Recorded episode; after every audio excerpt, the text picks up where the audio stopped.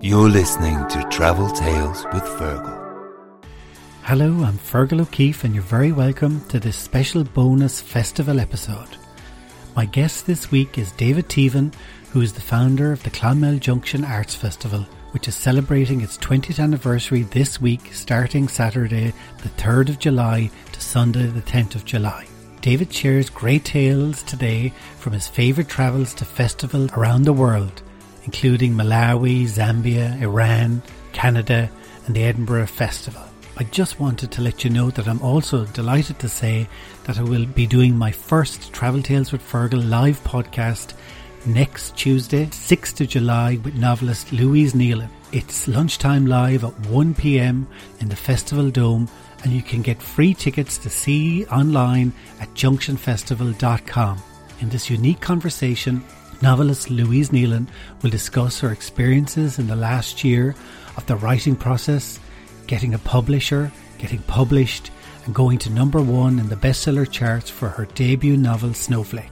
Keep an eye out on my website, Travel Tales with Fergal, for details of season three of Travel Tales with Fergal coming out towards the end of the summer. I already have some brilliant interviews done, and I can't wait to share them with you later this summer.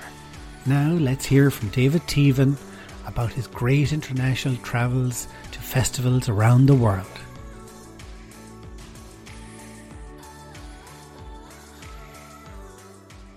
David Teevan, you're very welcome to the podcast. We're doing a very special Junction special. Your five picks are all connected with the Junction Festival, but it's all over the world. So I'm really looking forward to it. You're very welcome to the podcast.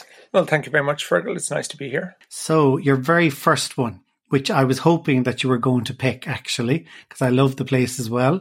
So, your first pick uh, well, indeed. I just to put it in context a little bit, um, uh, I was the director of Junction Festival for 15 years, and it was an organization that I set up uh, in Clonmel in 2001 for the first Junction Festival.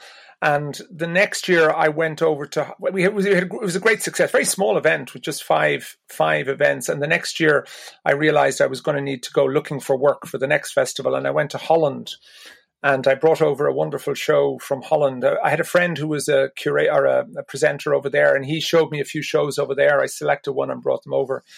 And that that was when I realized that part of the job of running a festival. I mean, I was just figuring out what a festival director's job was, you know, um, as I went along. And um, when I realized that part of the job was to go what I call shopping, so that um, uh, was to go and find work to bring to the festival. So throughout the next 14 years, I would travel four, five, seven times a year. And the trips were usually about four or five days long.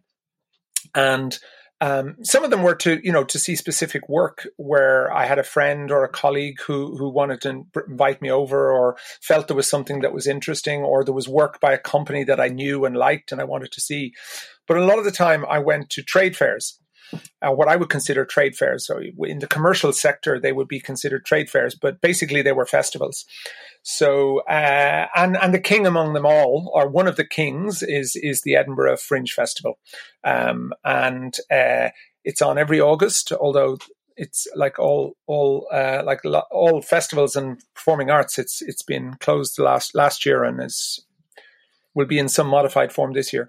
But during those years, 2001, 2015, um, I went over and um, uh, I would spend five days there and I would go to five or six shows a day. I found if I went to six shows, it was just too much. It was exhausting. Um, uh, I remember sitting with a colleague at uh, having lunch one day and we were expressing how tiring it was going to see five or six shows, and the couple next door to us uh, sort of said they were lovely, and they said they were an English couple, and they said, "Excuse me, don't mind me interrupting, but um, uh, you know, we were just listening to conversation and laughing because um, we we save all year to come to Edinburgh, and and we we we have to go through the program because we will go to two shows a day." And, and and we were laughing at your your giving your your your um, um, giving out about having to go to five yeah. or six shows. Um, so it kind of put that in perspective. And I always knew how lucky we were. Um, uh, a lot of the shows we would have been on invited tickets, um, but also it was the and this is the lovely thing about all of these adventures that that uh, that you've invited me to talk about was that when I traveled I would meet colleagues who do similar, who were running festivals all over the world or running theaters. I would meet artists. And it was just an incredibly enriching um, uh, few days. I, I, used to I used to feed on that, um, seeing the work. Yes, it was about finding shows for the festival in Clonmel, but it was also about um, you know understanding what was going on globally in terms of arts and uh, and entertainment and and becoming you know staying current. Um, so yes, Edinburgh, and I know that you uh, you had a different Edinburgh to me because you're you're a comedy man. I was more of a theatre man. Um, uh, although I'd see some comedy, and I'm sure you saw some theatre. Um, uh, the, the the comedy festival runs, the theatre festival runs. There's a book festival. There's just it's just festival city for the month, as as you know. So I would yes, I would go, and I would I would. Um, uh, and and the the accommodation is always a big issue in Edinburgh, and I learned over the years to leave it till the last minute, and then just send out an email to my colleagues or and anybody I knew going to Edinburgh saying, "Anyone got a spare room?" And uh, invariably, I got lucky and uh, got myself um, uh, a room uh, with colleagues. So it was a lot about that meeting with friends and colleagues and um, uh, and seeing terrific shows. But I mean, the the advantage of of the role I played as a festival director was I would be part of this. Um, uh, community of, of professional presenters. So when I arrived in Edinburgh, I'd hook up with somebody who's been there for a few days and I'd find out what's worth going to see. And then the big challenge was how do you get a ticket for a show that's sold out? Um, and um, um, there was there, there, were techniques you learned uh, arriving at the venue and going, "Oh, my name is David Teevan. There should be a ticket for me here," and and and just waiting while the baffled said, "Oh, we don't have a ticket." And I said, "Oh, no, no, no. There, there, there was certainly a ticket. I was promised a ticket." I actually, I learned. Do you know how I learned that was I was at a show and a guy I know who's big into the arts in in, in Ennis, and I was standing there trying to get a, a, ticket if one came available, and he just scoots straight past um, and goes, "I'm late, I'm late," and just walks straight in, and he had no ticket. And yeah. that, and, he, and I talked to him afterwards. That he said he used to do, just go straight in.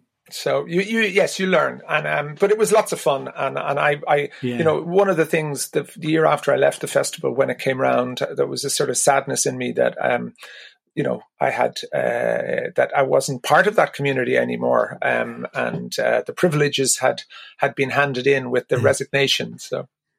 but it wasn't, it, you know, it, it's not just the shows. I mean, one thing I always noticed being there, and I always thought of you because you, I could see things that you brought to Clonmel, you know, the outdoor areas and you know, the atmosphere around the town. It's electric during the festival, isn't it, in Edinburgh? Well, but I mean, that's what I was saying. The, the, this this travel that I did for those fifteen years was about nur- nourishing me and my creativity, so that as a, as a as a director, I was able to bring those ideas. Sometimes it was taking a bit of this and a bit of that. Um, and uh, you know, and and how can how can I make that? And does it, you know, sometimes it wasn't relevant for Clonmel because as a festival director, you're trying to find what is what is. I knew Clonmel very well, so it was what's what's relevant for Clonmel, um, and um, uh, what can I afford? I mean, that was another thing I used to always try and do. Is a lot of the Irish would go to Traverse Theatre. Like Irish festival directors would go to, um, and the and the theatre makers would hang around in Traverse and um, I was always trying to find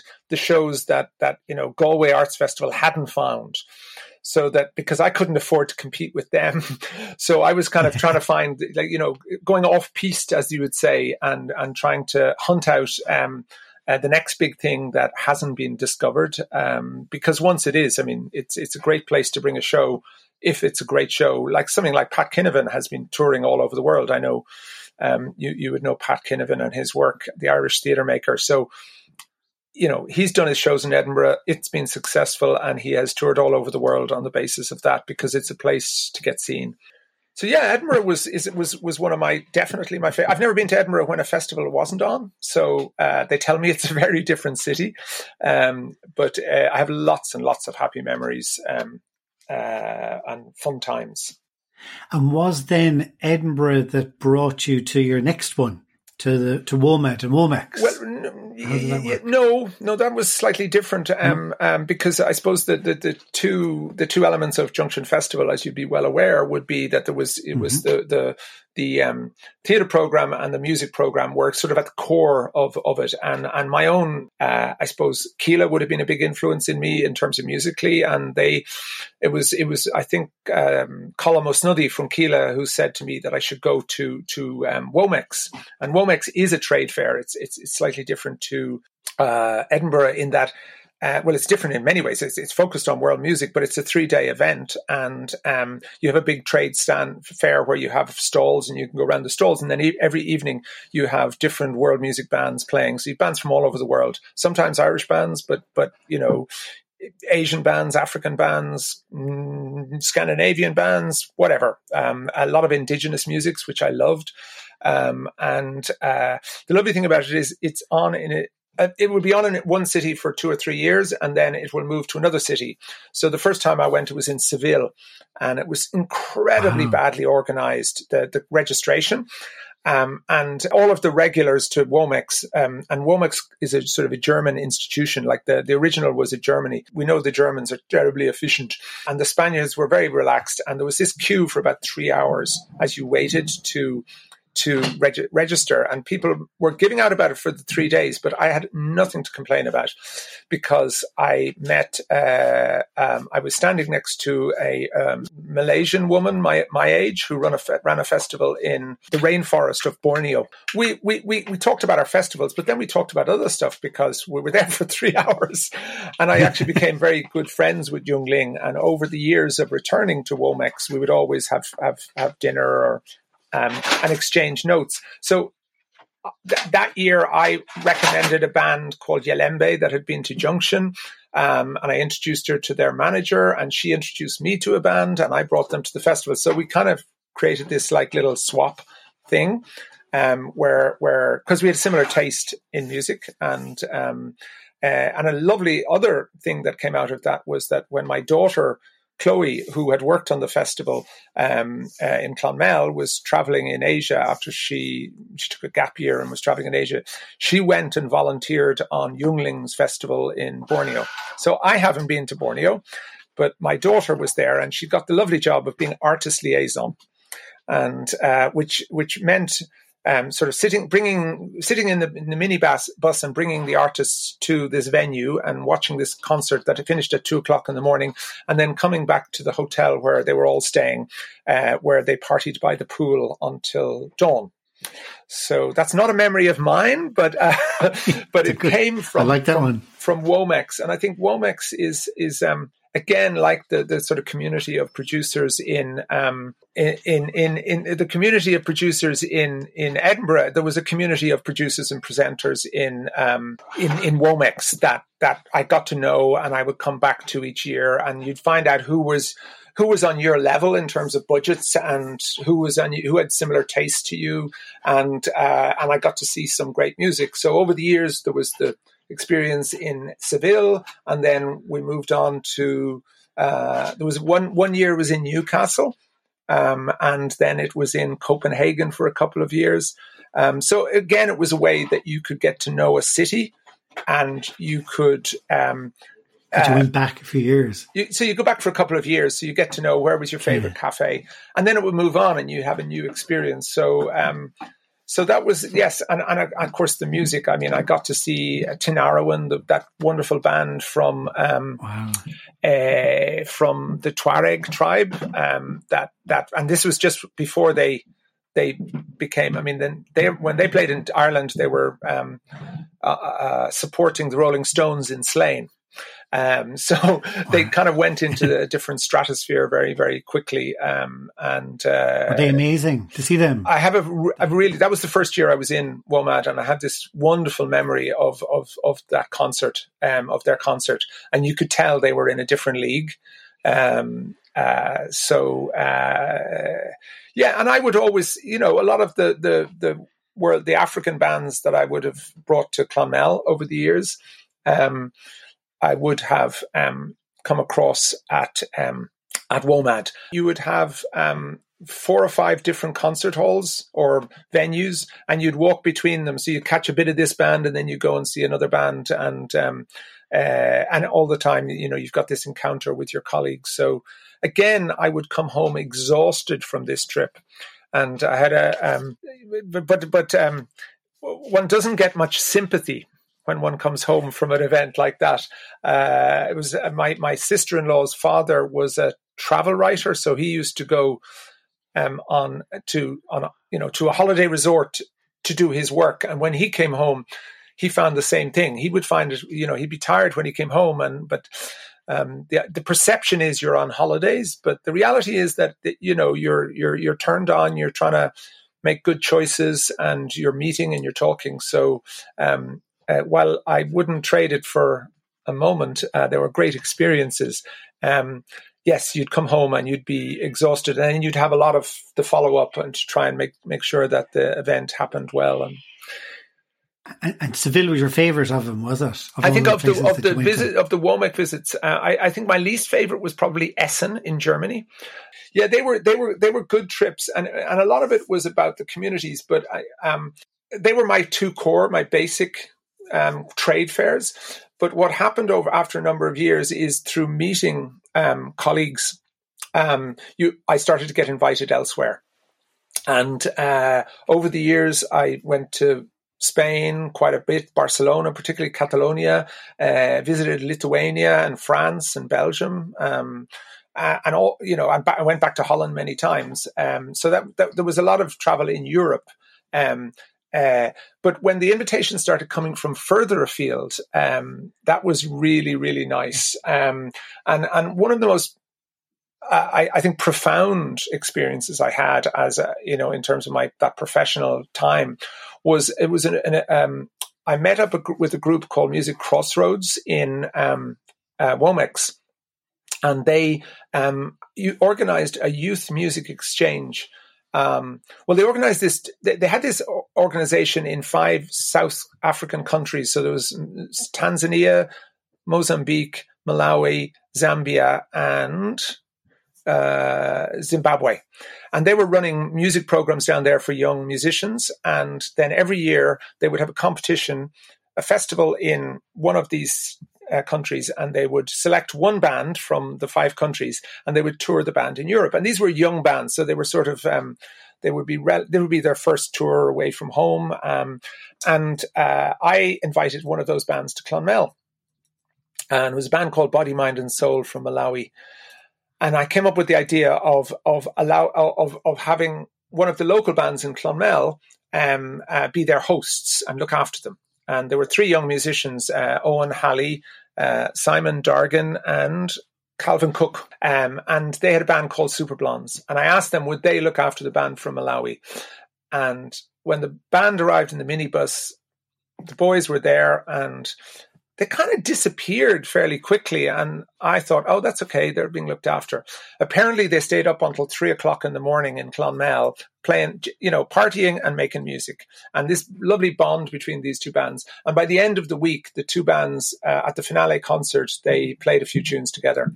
So, um, what subsequent to that, we, the, the, the Music Crossroads organization, invited us, me, and the three young boys from Clonmel to go to Malawi to to play at the festival down there and to do the collaboration and to show what we had done. So with with support from Culture Ireland, um, we were able to travel there. Me and the three young fellows. I did. I think the boys were eighteen at the time, nineteen maybe. So they were very young, and this was a long, long way. We had to go to Dubai and then to Johannesburg and then fly up to Malawi, and um, it was certainly the most um, extraordinary trip we had. Again, there was a small uh, number of international colleagues there, some of whom I would known. Um, I became good friends with Burak, uh, uh, a copyrights lawyer from a Turkish man who lives in Brussels, and I, to this day, I, you know, I still keep in touch with him. Um, but we we got to play at the festival, um, and I was part of the jury that judged the, the the the selection of bands that were were there this year, and uh, and then the, the, the winning band was toured in Europe the following year and also came to Junction Festival, and this time I hooked up with a band called Goitse, which was a traditional Irish band. And uh, and I asked the traditional Irish band. So we and we we went back to Zimbabwe, uh, Zambia that year. So for two years, I, I got to visit Africa with young musicians, um, and I think for all both the Goitse boys and girl, uh, and for the the Malawi uh, the the Super Blondes, I think for the young musicians they, they were phenomenally important because it came at a point in their life where you know they were you know young and and to have that experience. Uh, I know um, with the the Goitse, they were fabulous musicians, and they had been at the Academy of World Music in Limerick, so they were very very proficient players. And um, when we were out in Africa, I, I said to them, I said, um, I said, you know, but but like many traditional Irish bands, they they they sort of played um, looking inwards. They were used to that sort of. They sort of very much as a traditional Irish music music session where people look inwards. Um, and when you're on a stage, that doesn't look good. So when I was down in there, I said to them, "You know, you guys are wonderful musicians. There's nothing I can teach you about music because I'm not. That's not my thing. But I know the stage, and I think you do well to watch these watch these African lads and lasses because they get up on stage and they own the stage they they they perform with such and a lot of them had very limited musical skills and very you know their their their instruments were you know they were playing with with with very limited technical supports. But when they got on stage they had this amazing charisma and they went forward. And about six months after the trip to um, Malawi or Zambia with Goitse, I got a lovely email from the band saying they had just been awarded the performance the best performers at a festival because they had trying to take on on board the, the wow. something from their trip to Africa. But I mean, in terms of in terms of, I suppose uh, there was a there was a moment there. We had a few days after the festival in Zambia, uh, and uh, I was invited to bring the Irish musicians over to Malawi to do some work with in the you know and to have them do some workshops with African with the Malawi musicians. So, um, uh, having become friends with the director in Malawi the previous year, so we drove over the following day after the festival, and um, we spent a few days there, and we had a few days off. So we went down to Lake Malawi, and I thought it was, you know, we'd done two weeks hard work, so we were going to have a weekend of of holidaying, and we had, um, so we, there's Lake Malawi is absolutely beautiful. We went to um, a place called, I think it was called Paradise Beach.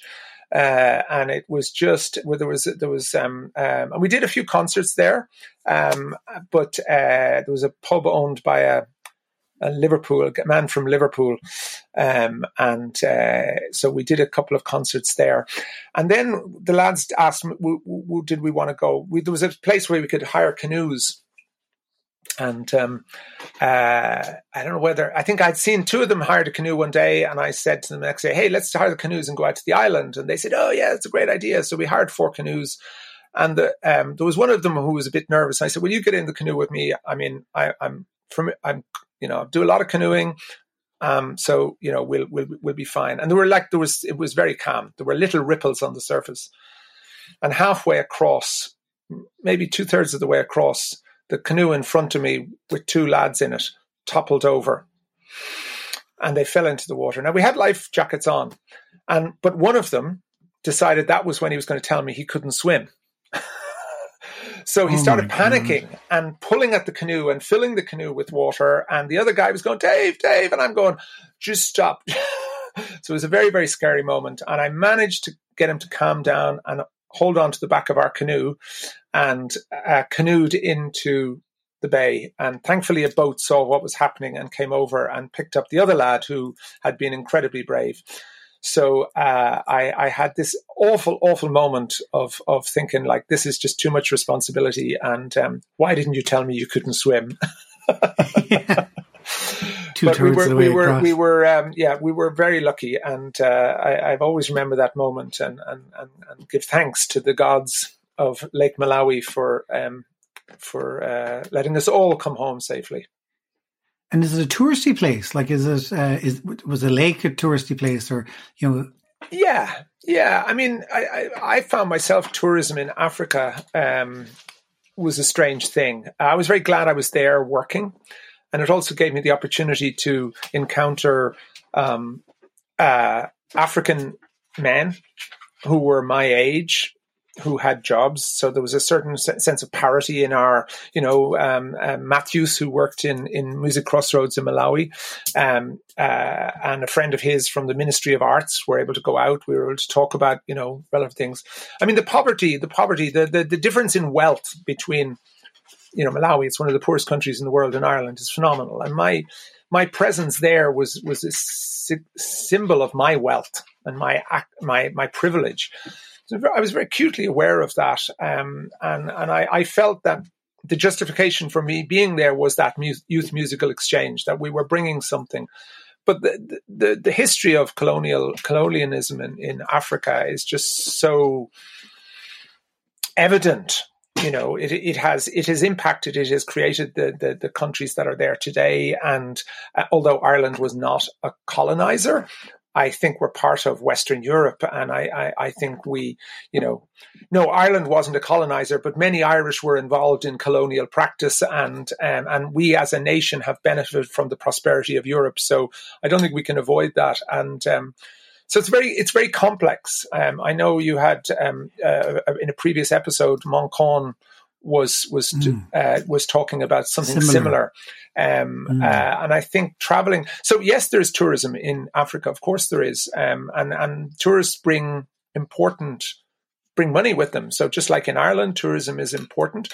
Um, I didn't feel it was. I was very comfortable being a tourist there, uh, and and I wouldn't visit as a tourist, but I'd certainly. Um, would be delighted to engage in um, uh, sort of those kind of exchanges where I certainly know the young men and the woman, because uh, Goitse had a, had a, had a female singer, Anya. So I just know that they benefited hugely from their exposure to uh, on those experiences. I certainly felt I learned a huge amount, and I think it kind of shifted my sense of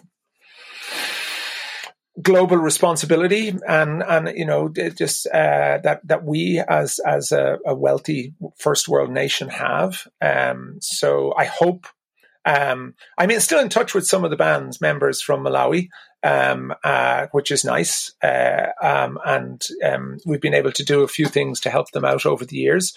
Uh, one of them ended up marrying a girl from Scotland and is doing rather well uh, as a musician in Scotland but but some of them are back in Malawi, and life is tough. Um, so, it's funny. Um, you actually gave me a love of African music. I only taught that while you were saying that. You know, it's funny. I'm always listening to African uh, playlists on the radio on, on Apple uh, Music, and uh, the kids would be listening on, throwing their eyes up to heaven. But that was actually from you. I mean, you love it, don't you? Uh, well, I mean, West, I love it. West African more than the music of South. I mean, the culture of Malawi, for example, mm. was very was decimated by slavery, um, and these were slave traders coming from Arabia rather than from uh, Europe and, and, and, and America.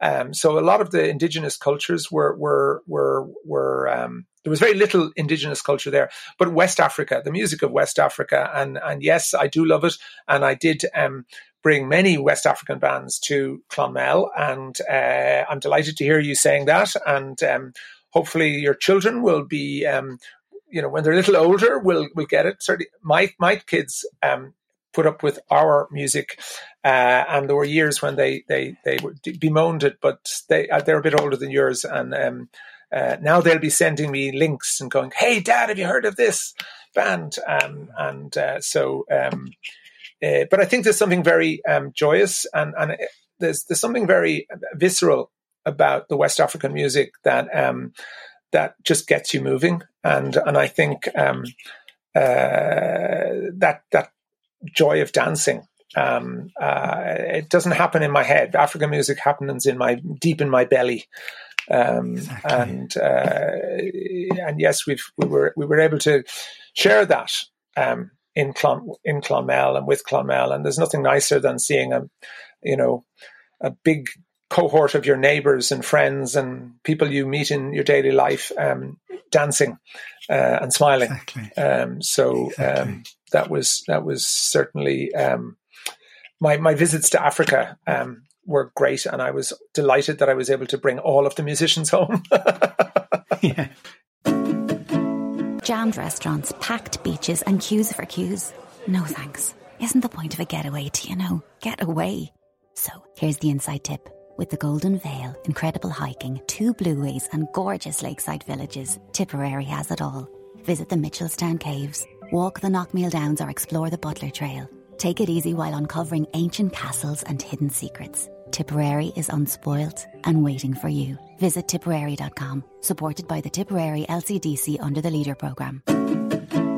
That probably leads us into a rant. Well, I mean, um, I suppose that was the most remarkable of all of the the visits I made over the years. Um, I think it was about November. I got an email, and it was a, it seemed like a poorly written email, or like it didn't seem on an an official email. You know, I, I think you get a sense when an email comes, but it was basically asking me, did I want to come to the Fajr festival in Tehran in February? And I'm going, well, yeah. um, so I kind of sent a speculative email back, sort of saying, yes, I'd be delighted. And then they sent back an email and they said, well, um, if you, uh, um, uh, we can provide you with accommodation. And um, so uh, you just need to get a visa and we'll pick you up at the airport. And I was rather cheeky and wrote back to say that um, my travel budget was uh, somewhat diminished, and I'm not sure that I'd be able to uh, cover the flights.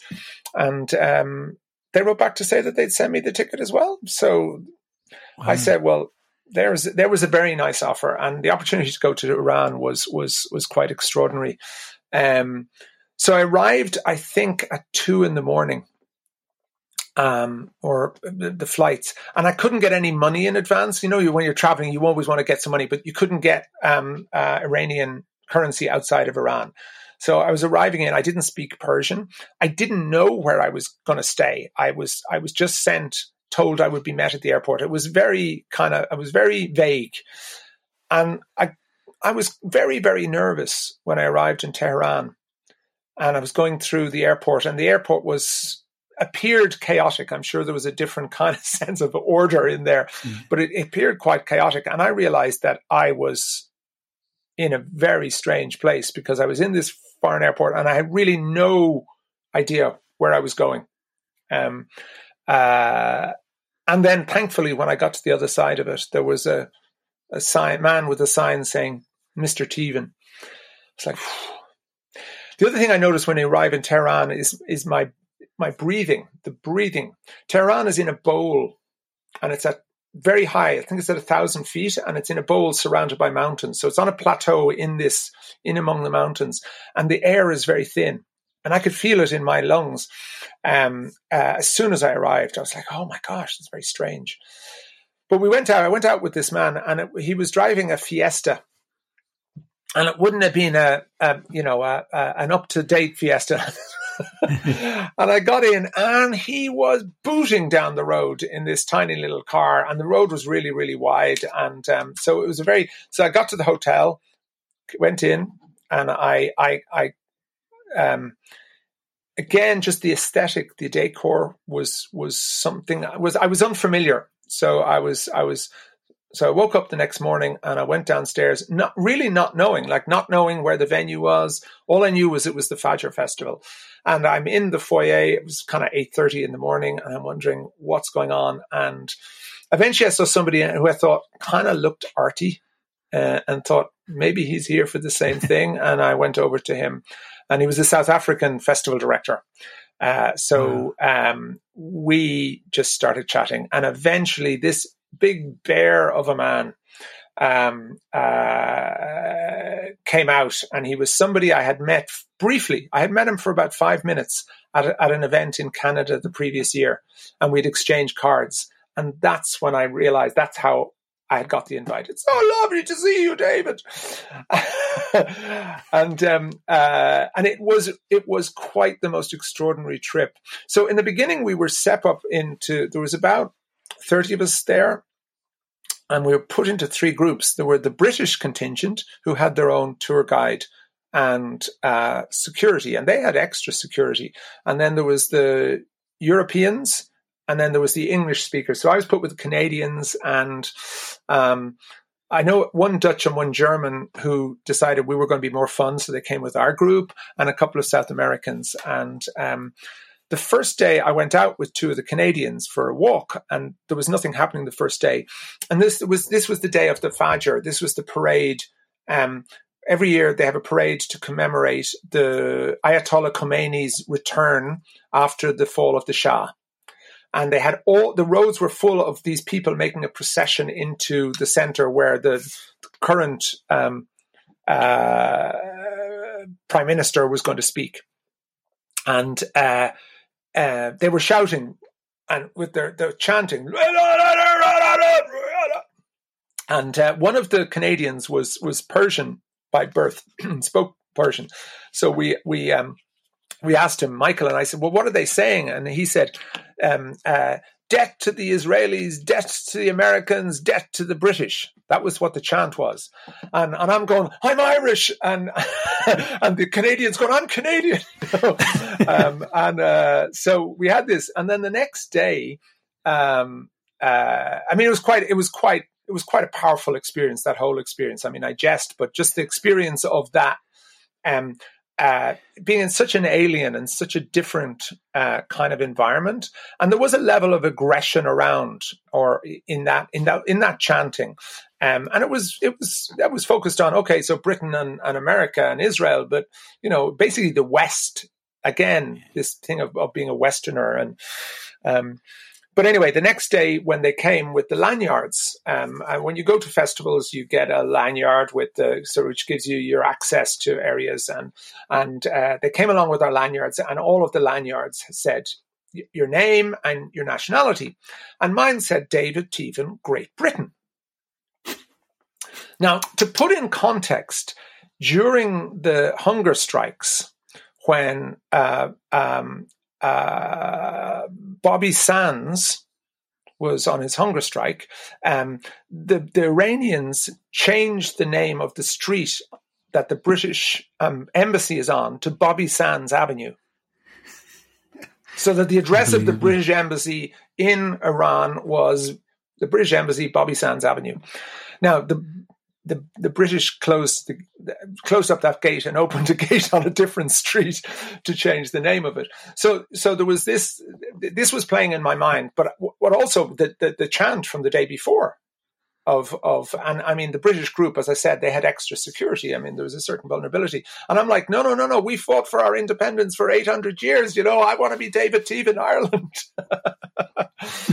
and uh, so for a day, I hadn't got a lanyard until they, thankfully, they did, and I'm very. It's it's it's it's. I still have it hanging here in my office. It was like. Um, that was uh, uh, an identity. That was when being Irish meant an awful lot to me. Um, um, but the trip was amazing. I mean, you know, Persia is this extraordinary, rich culture that goes back 5,000 years. And, you know, it was at the center of the Silk Road and, um, and, and the, the, the, um, and the Persian people are an incredibly, um, uh, I mean, I suppose they've had a very sophisticated culture for a long time, and yet the world in which they're living now is a world that, um, well, I mean, the color that comes to mind is grey. It was it was dark, and when we were there, we went each day to this um, uh, college where we would have different encounters, and um, uh, there were some sharings of theatre and we had talks. And then in the evening afternoon and the evening we would go out into the town and we would go to different plays. And and the work i saw was extraordinary. In fact i did bring a show to Clonmel um, uh, because it just had been such an extraordinary experience for me. But one, I think on the third day we were there, we used to go out for lunch. And when we came down from the, at college for at lunchtime, we there were guards, armed guards at the gate, and we weren't allowed out. So we were basically for about four hours we were under house arrest. Was now they said it was for our protection because basically that was the year of the Arab Spring, um, when when you know there had been the revolt in uh, Tun- Tunisia and in Egypt, and and that afternoon there had been a student rising in the town square in Tehran, and it had been crushed immediately. Um, and when we came out, eventually after four hours, when we were let out, um, uh, there were uh, security details on every street corner um, of of of you know.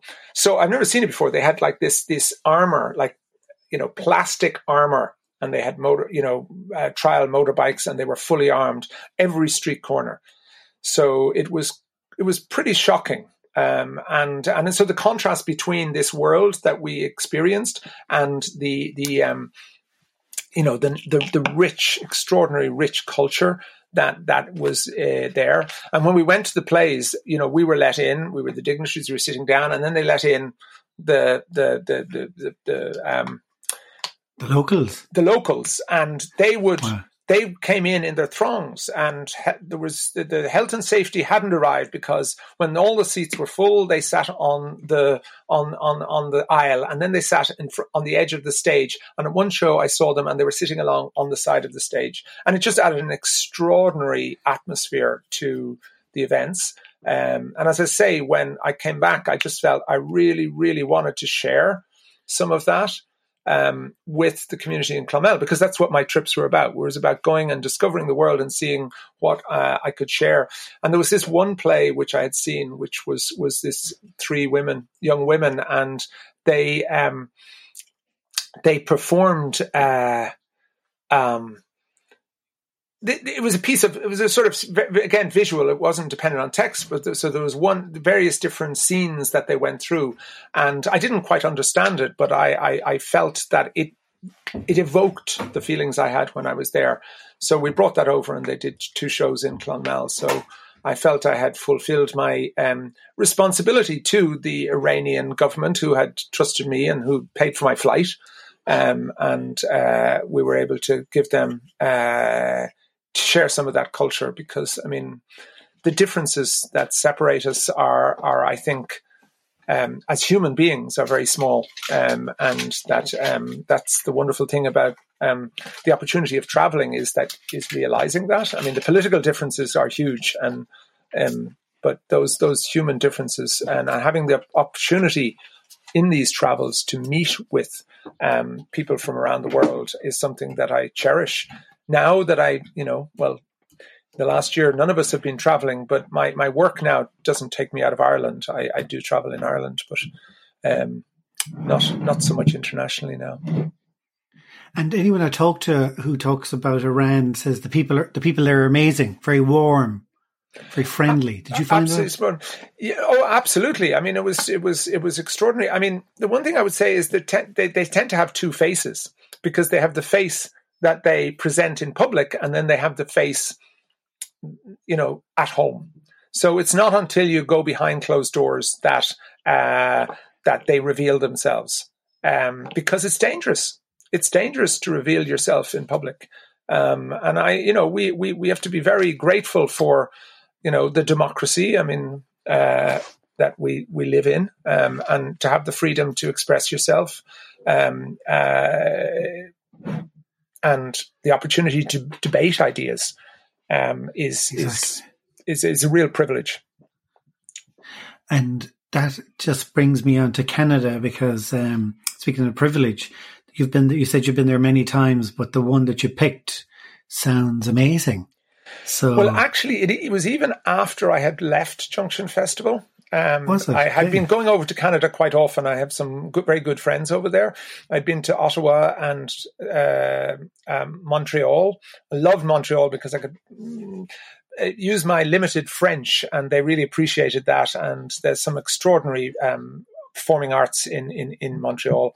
Um, and uh, I had many visits to Ottawa or to no to um, Vancouver uh, there's a lovely festival called Push there in the beginning of the year, and uh, so I used to go there on an annual basis towards the end. But there was another festival that, like bit like Womex, used to move around to different places each year.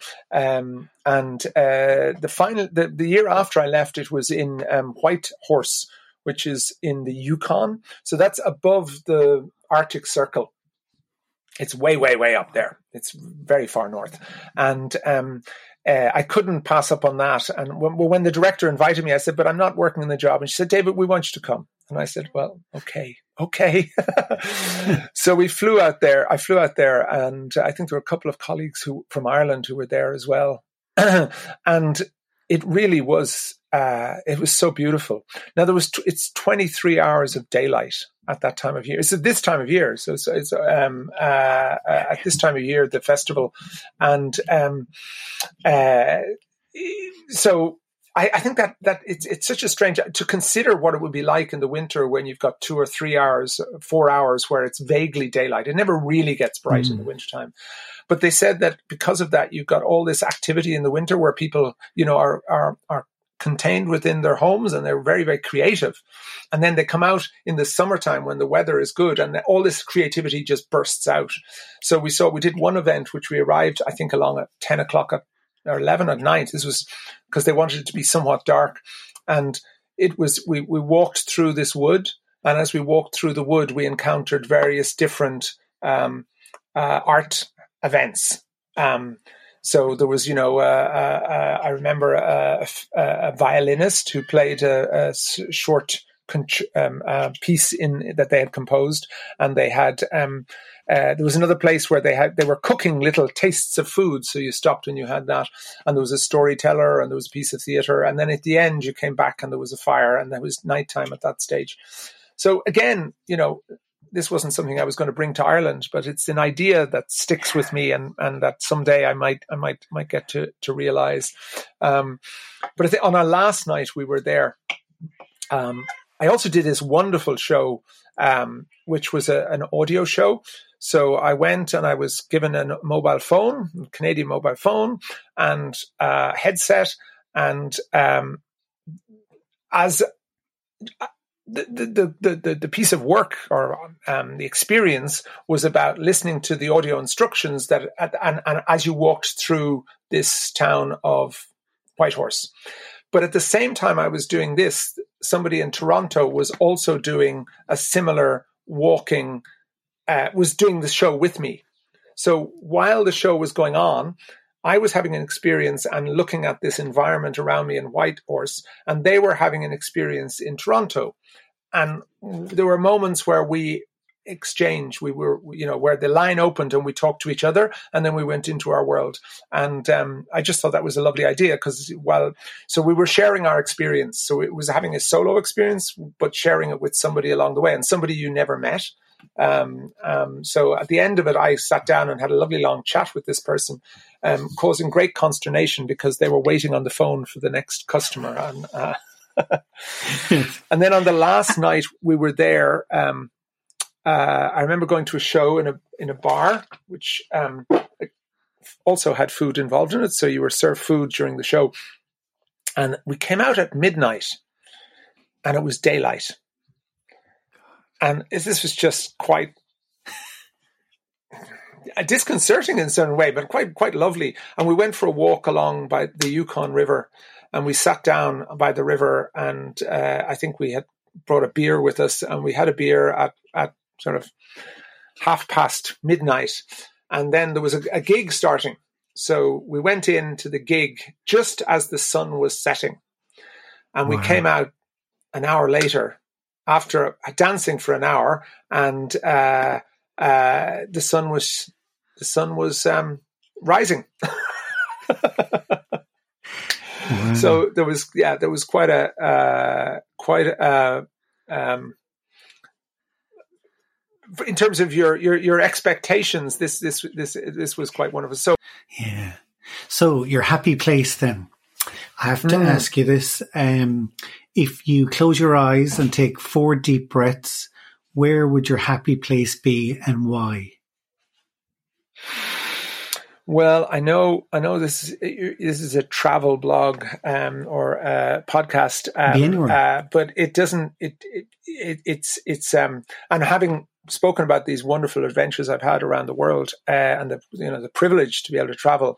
My happy place is is about um, uh, 30 meters from where I'm sitting in my, my, my back garden. My, when I was about, my granddad was a great gardener and he gave me the love of gardening when I was very young. I was gardening with him when I was six, seven.